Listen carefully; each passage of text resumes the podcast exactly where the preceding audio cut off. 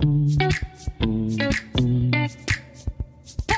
my husband and I, we came here on holiday once for the New Year holiday, and we just loved London. We were like, oh my God, I want to stay here forever. This is such a great city.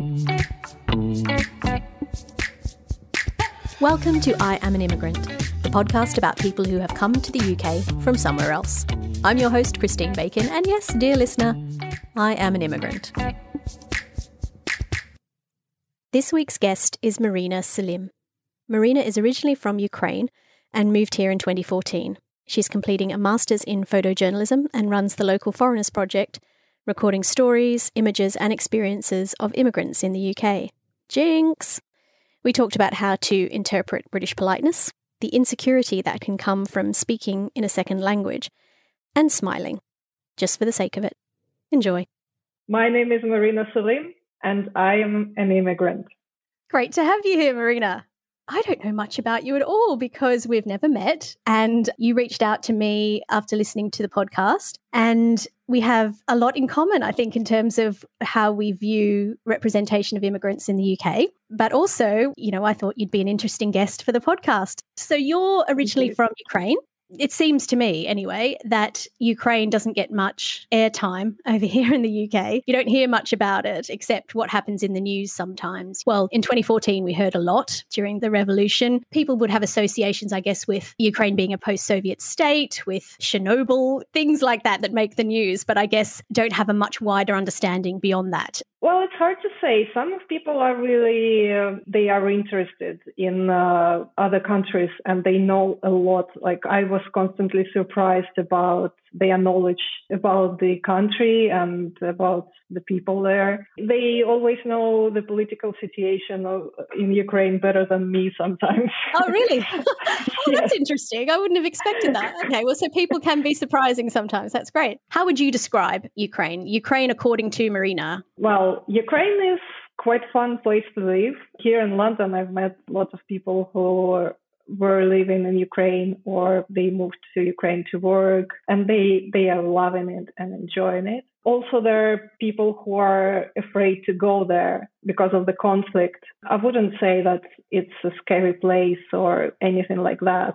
I would say that it's a great country with great nature. We have lots of diversity in nature. We have uh, mountains and sea, and uh, we even have desert in the middle of Ukraine. so there are lots of different places to go, and and the food is nice. So yeah, it's a good country, and uh, I think a lot of things have changed since I moved out of there. I think they are changed for the better. A lot of people are changing their minds on how to behave. They be- becoming more friendly towards each other and more supportive, which is cool. I really like to see this change. Looking at your Instagram, you seem to be very into the outdoors. Is that right? Yes. Have you done a lot of that in Ukraine? Not really. I kind of picked it uh, when when we moved to London because it's very popular here. But yeah, it started in Ukraine as well. We were hiking in uh, in Carpathians in Crimea, and we have, we were having a great time. So, growing up in in Ukraine, how would you describe your childhood? Was it a happy one? No, my childhood wasn't particularly happy one, but I don't think that was because of Ukraine. that was just yeah. because my particular childhood and my situation. I think the happiest moments in my childhood were when uh, I was sent uh, for the whole summer to my relatives in the village in the middle of Ukraine. It was like great outdoors. I wasn't controlled or bothered by anyone. I could just take my time and walk around the village and explore the nature and help people and interact with animals. It was great time. And do you think that's where your love of nature began? Yes, probably. I would see it as the most freedom I probably got in, yeah. in my life. So I went to study in university when I was 16 years old, I guess. I was turning 17 the first day days in the uni. Since that time, I, I lived in Kiev most of the time before coming to London, of course. It was a bit different from the place where I grew up in because it was the capital, it was more buzzing, uh, it was more active life, maybe more profound in some way. So, why did you choose applied mathematics? It's very different to what you're doing now. I think I haven't given it much of a thought. That's only one thing that I was able to do. I'm from the family where most of the people are mathematicians. My mother is a programmer and my father, he studied applied mathematics too. And my grandpa his math teacher. So, so that was the only thing I, I was able to, I couldn't pass any exam in art, even though I was attracted to being an artist. It was just the only choice. I never used that degree. I mean, I think a lot of people have that experience. They do their first degree and go, "Oh, hang on, what's this? Why did I? What, what am I doing here?" So, uh, what was the next move? And then I started to work as a um, designer, as a graphic designer. I started as an apprentice first. Then, through lots of years of experience, I worked up to art director. What brought you to the UK then? How did you make the decision to come here? Uh, my husband and I, we came here on holiday once for the New Year holiday. And we just loved London. We were like, oh my God, I want to stay here forever. This is such a great city. And we both like great cities, like huge cities and places where lots of stuff happening. But London is special. London is a place where all world meets together. So it's like a, well, I would say a melting pot, but it, it, it is used so often it means nothing. It's just like London is the whole world in one city and the history of it and the way uh, how history and contemporary architecture and contemporary development work together. It's just so amazing. And we decided, yeah, we want to move here my husband, he, he works as a programmer now. He found a job in Barclays, so we were able to move in about a year since that holiday. So he was able to get sponsored by Barclays, a working visa to come over, and you yeah, were attached yeah. to that because you were you were married. So how did you meet yeah. your husband? Is he Ukrainian as well? Yes, he is Ukrainian. We we actually met in the uni. We lived in the same dormitory, and uh, we lived together for around ten years before we were married. We had to marry to move to London. Okay. oh, that was the reason. yes. okay. So you couldn't get the visa un- unless you were married. Yeah, because otherwise I had to get the dependent visa, and if we weren't married, I could have trouble to prove that I'm a dependent dependent yeah. person. It was much and- easier with marriage. Yeah. So what's your visa status now? I'm a citizen now. And so, did you have to do that life in the UK test? Yes, yes. Was it ridiculous? Oh, a little bit, yes. Did you have to do it too? No, I didn't because I've got an Irish passport. I'm lucky that my oh. um, parents are Irish, so I didn't have to worry about that. I've heard crazy stories about it, like just the questions they ask you about ancient history you know, all sorts of things that British person would never know. I was quite happy with the history because when I moved to London, I, I discovered that I actually quite like history. So I, I know about London or the UK more about than about Ukraine now. So I started to read the books. There are lots of interesting books about the history or listen to podcasts and I I knew quite a lot. I think I knew more than they asked in the in the Oh, really? Okay, so it was easy for you. Yeah. Not really, because they asked other questions as well. I I found the um, the hardest the ones where they asked about people, like the names of famous I don't know, famous Olympic swimmers or like oh. actors or those were questions I think that the average British person would be able to answer, but I didn't have a clue. Right. so I had to learn all of them. Architect. How was your English then when you came over to the UK? Well, it was okay. I passed the Cambridge test. I think it was quite mediocre, but it, it wasn't awful. It gave me a lot of insecurity. I was terrified to speak to people, especially an English speaking person. And I'm just getting over it just now. So it took me six years. And I don't think it matters how good my English is. It just matters how how am I feeling when I'm talking to a person. It was very much in the way between me and the outer world. Just because I was scared, not because I I don't speak English well, yeah. I would say. and I think that's very common, isn't it? A very common experience. So you came over to the UK with your husband who was on a, a, working visa, working at Barclays. And did you have a plan of what you would do when you got here with your work and your career?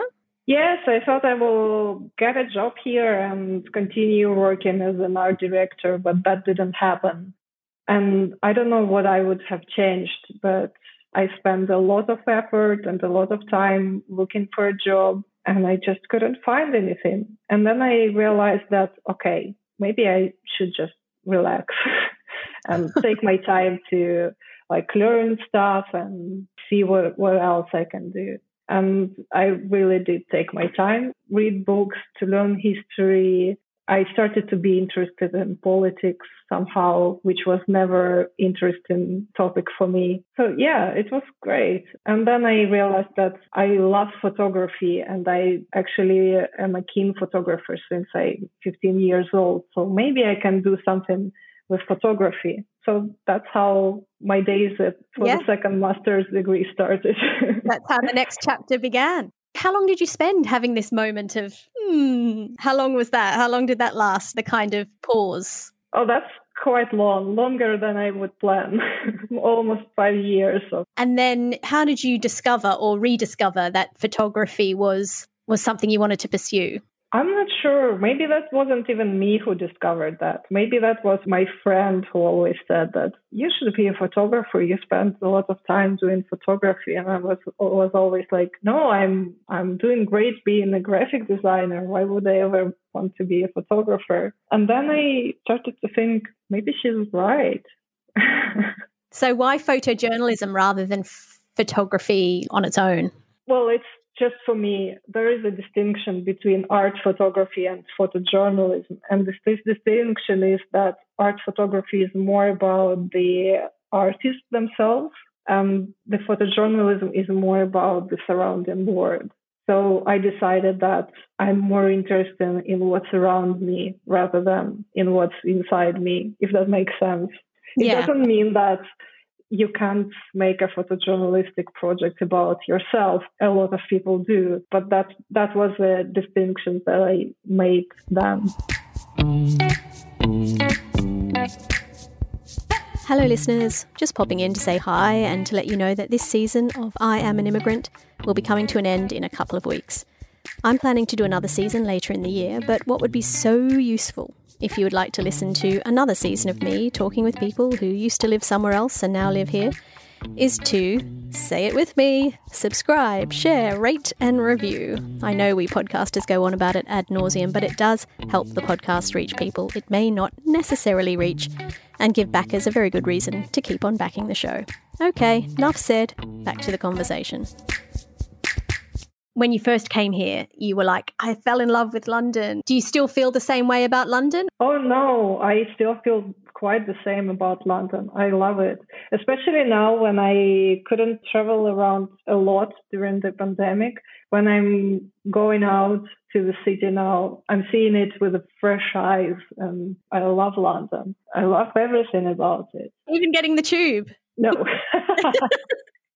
not this part. I cycle most of the time. I was uh, very scared of cycling before I came here. And then I started little by little being super scared and anxious. I started to cycle in London and I realized that all drivers, all bus drivers, all taxi drivers are super nice and they give me a lot of space and they are kind of even encouraging. And there are lots of cycling highways. So it's super safe. I really like it. So when you think about the UK as a whole, or maybe just London because that's been your, you know, where you've mostly been, what do you most value about being here?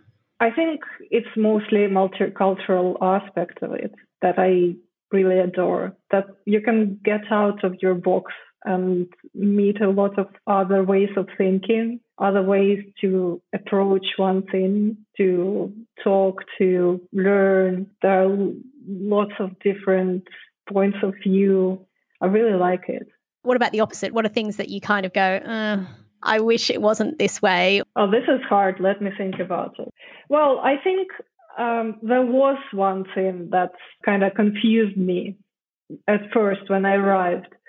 But I think uh, it was just my confusion.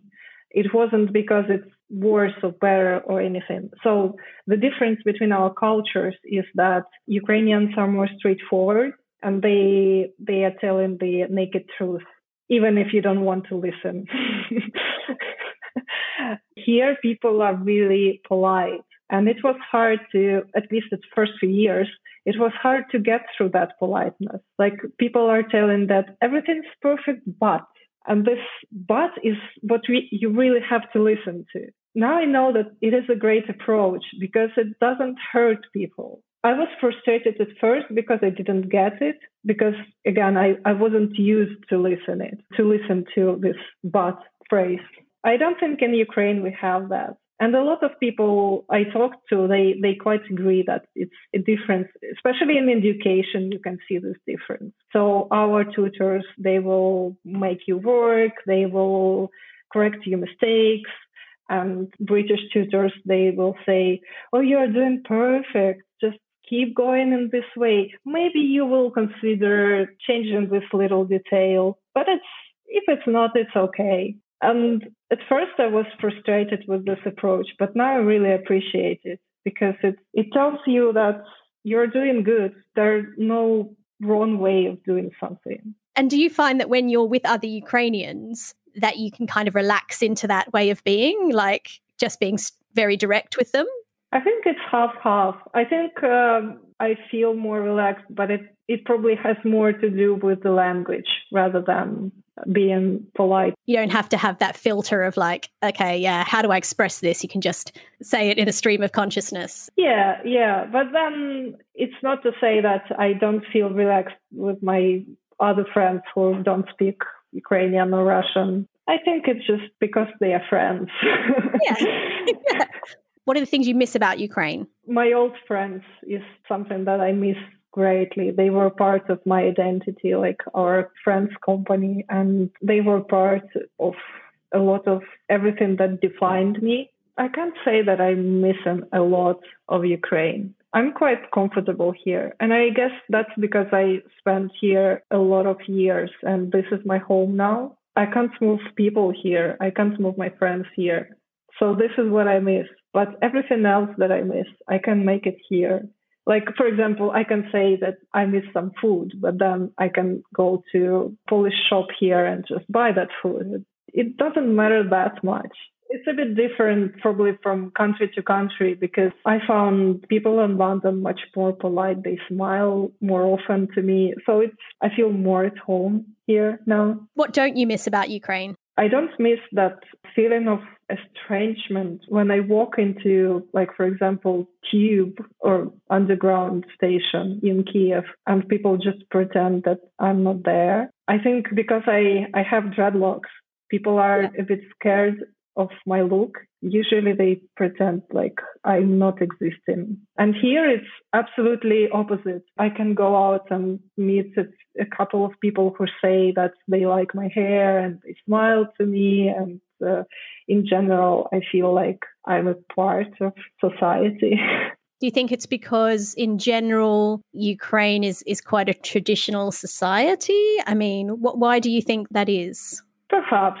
People are scared of strangers in Ukraine. We have uh, lots of international guests when we lived in Kiev, and they told me about the same experience that when they tried to ask for directions, for example, people were just running past them and like trying to hide or not to interact in any way. I think it comes from uh, Soviet Union regime. People are getting over that, and it is getting better, and not least because people start to learn more English and they can answer better, but they are also more helpful. They want to interact with strangers.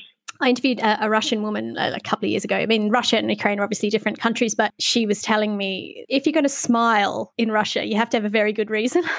like yeah. you don't just smile for the sake of it because someone walks in the door and buys something from your shop. Is that something that's true in Ukraine as well? Oh yes, at least it was true a few years ago. And it is different in capital of Ukraine and city where I'm from, for example, because I remember after studying in Kiev for a few years, I came back home. We went shopping with my mom and she's looking at me once and says, well, you really changed.